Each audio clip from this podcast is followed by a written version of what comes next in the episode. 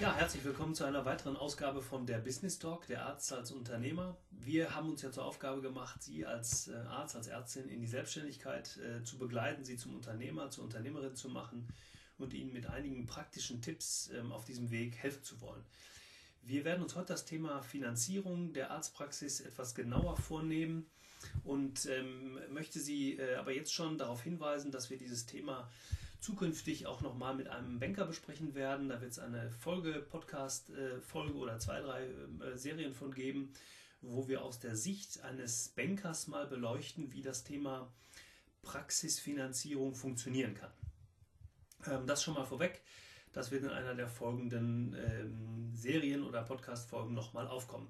Ja, das Thema Finanzierung ist deshalb sehr spannend und sehr interessant, weil es sehr häufig über das Thema, das macht meine Bank schon, abgearbeitet wird. Ähm, da möchten wir ähm, einfach mal darauf hinweisen, dass es sehr viel Sinn macht, sich dieses Thema Praxisfinanzierung etwas genauer anzuschauen.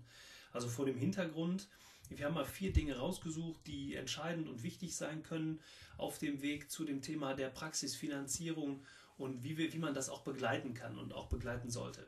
Ähm, also der erste Tipp, den wir geben können, ähm, und der ist, glaube ich, von vornherein für Sie wichtig, was das Thema Sicherheit äh, angeht.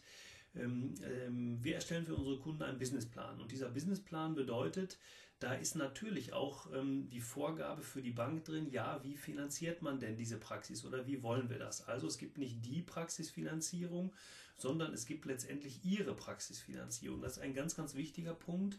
Denken Sie immer dran, ähm, genau wie, wie es nicht das Auto gibt oder wie es nicht ähm, das Einfamilienhaus gibt, gibt es auch nicht die Finanzierung. Es ist, muss für Sie individuell abgestimmt sein.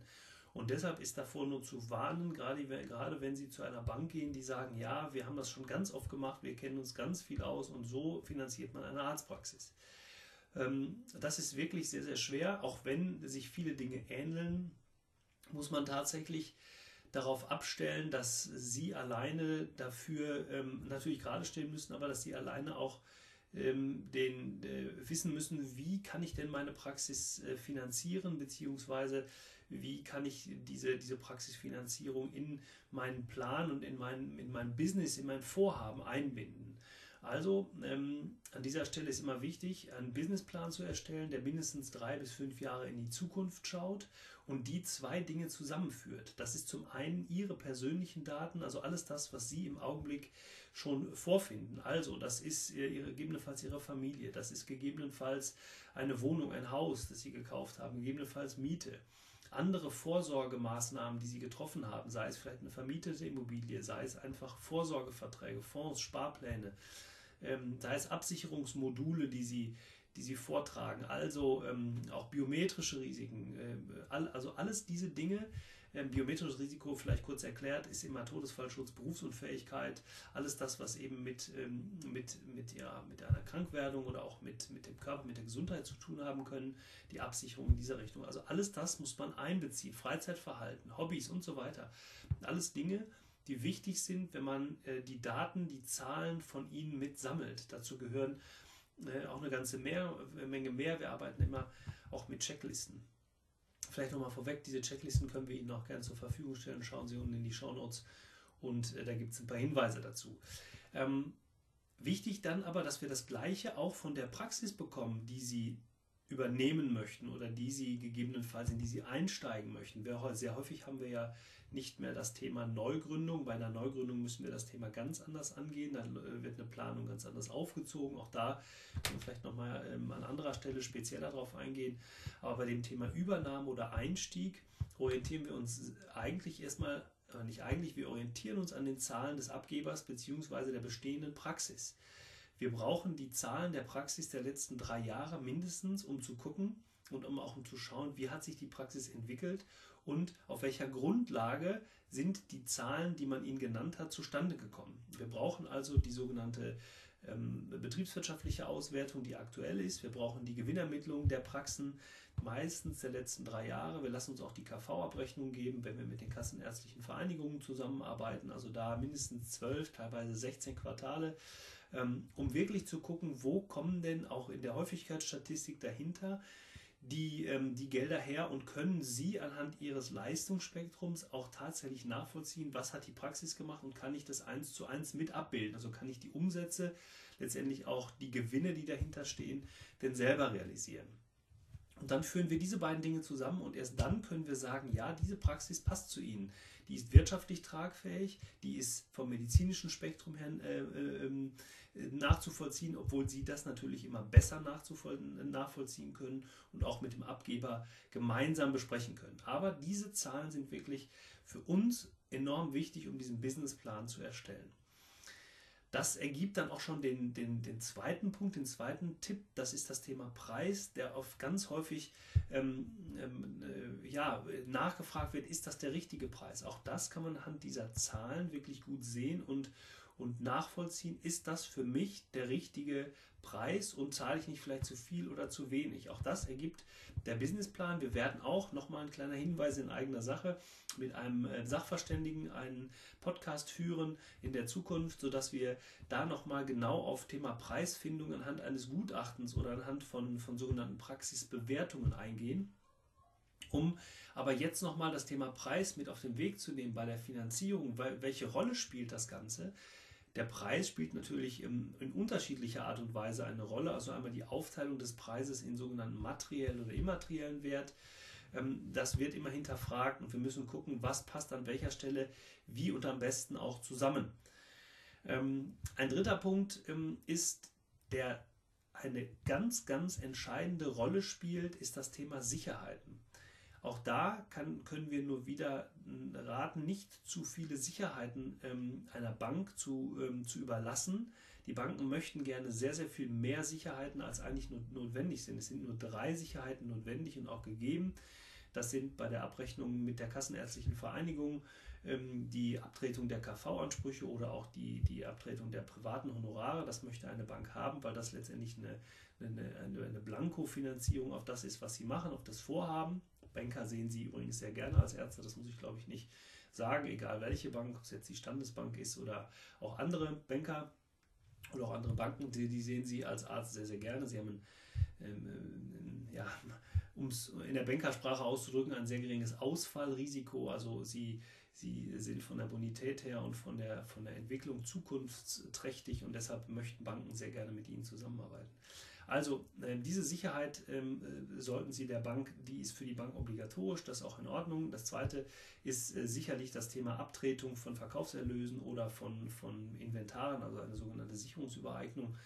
Ähm, wenn etwas verkauft wird aus der Praxis heraus und Verkaufserlöse erzielt wird, möchte natürlich die Bank als erstes das Darlehen zurückgeführt wissen und ähm, damit verpflichten die sich auch, dass sie das Darlehen erst zurückzahlen, was auch in Ordnung ist aber dann eben nur, wenn es zu einem Verkauf kommt. Und die dritte Sache wäre ein angemessener Todesfallschutz in Höhe der Darlehenssumme oder der Restdarlehenssumme, je nachdem, wie weit sie mit der Rückführung sind.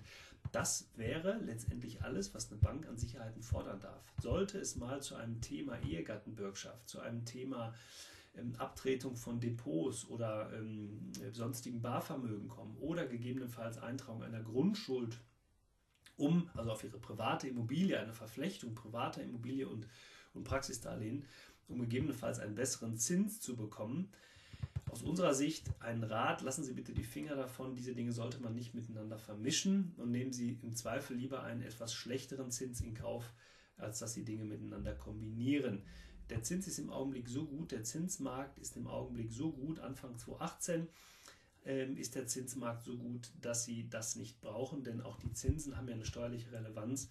Da sollten Sie aber immer mit Ihrem Steuerberater nochmal äh, im Einzelnen drüber reden, ähm, was da genau gemeint ist. Aber ähm, die Zinsen sind an dieser Stelle ähm, nicht der ausschlaggebende Punkt dafür, ob ich meiner Bank eine weitere Sicherheit geben sollte.